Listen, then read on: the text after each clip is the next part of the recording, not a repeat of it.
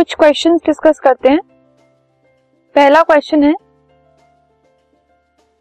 Which organism are called primitive and how are they different from the so called advanced organism.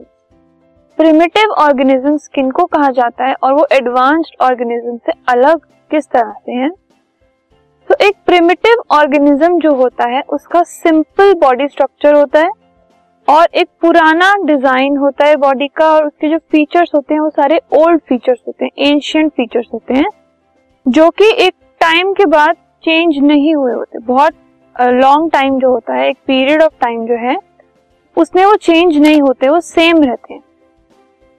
As per the design of the body, the primitive organisms which have simple structures are different from advanced organisms which have complex body structures and organization.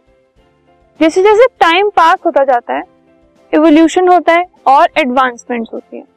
So, जो advanced organisms होते हैं उनमें और जो primitive organisms होते हैं उनमें जो difference है वो है body structure का। जो प्रिमिटिव ऑर्गेनिजम्स होते हैं उनका बहुत सिंपल बॉडी स्ट्रक्चर होता है, सिंपल डिजाइन होता है, सिंपल फीचर्स होते हैं।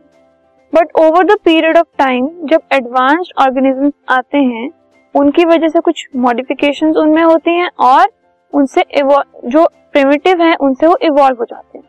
ठीक है, तो एक बेटरमेंट के बाद, एवोल्यूशन के बाद, मॉडिफिकेशंस के बाद जो एडवांस्ड ऑर्गेनिजम्स बनते हैं उनका जो बॉडी स्ट्रक्चर होता है वो कॉम्प्लेक्स होता है as compared to the primitive one. So, ये जो body structure का difference है, यही एक difference होता है primitive और advanced organisms के बीच। This podcast is brought to you by Hubhopper and शिक्षा अभियान। अगर आपको ये podcast पसंद आया तो प्लीज़ लाइक, share और सब्सक्राइब करें और video classes के लिए शिक्षा अभियान के YouTube चैनल पे जाएं।